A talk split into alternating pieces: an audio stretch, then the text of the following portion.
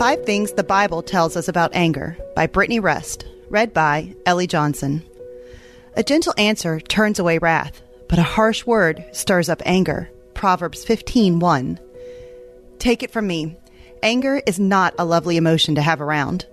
For many years, I had a major anger stronghold in my life that acted as a dark cloud hovering over my relationships with my family, interactions with friends, and frustrations with strangers.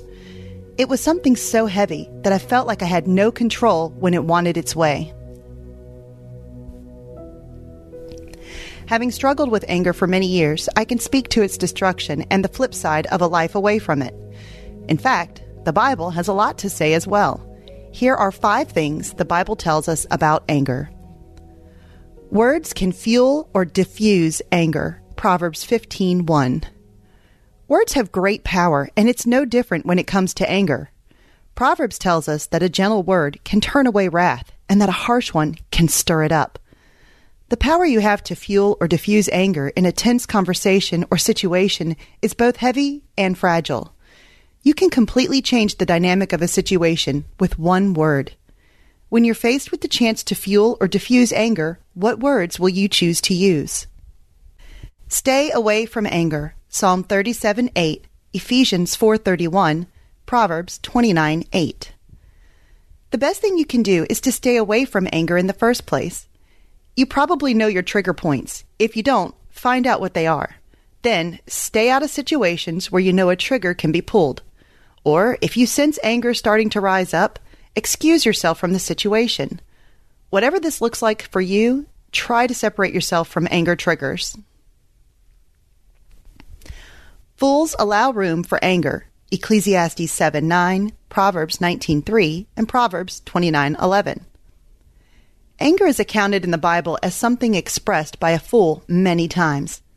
It's because when we give in to anger and we lose rational thought, wisdom also goes out the door.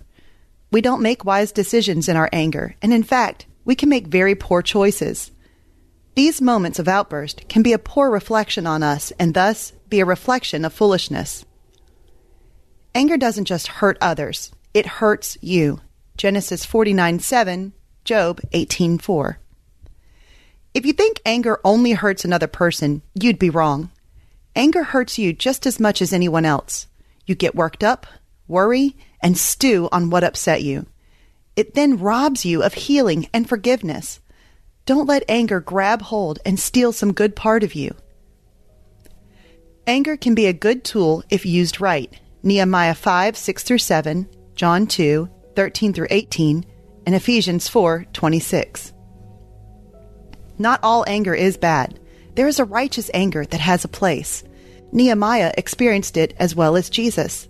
There are times when a righteous anger moves us into action in a healthy way. The key to righteous anger is that we not allow it to move us into sin. It's when our anger causes us to sin that it becomes a bad thing. Take it from someone who struggled with anger for many years. Avoid it, walk away, and or let it go.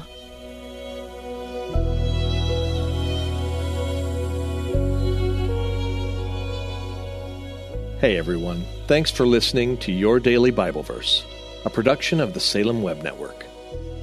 If you enjoyed what you heard today, we'd love for you to head over to iTunes and rate and review our podcast. It really does help people find us. This episode was produced by our managing editor, Kelly Givens, and recorded and edited by Stephen Sanders. Be sure to come back tomorrow as we examine more of God's Word.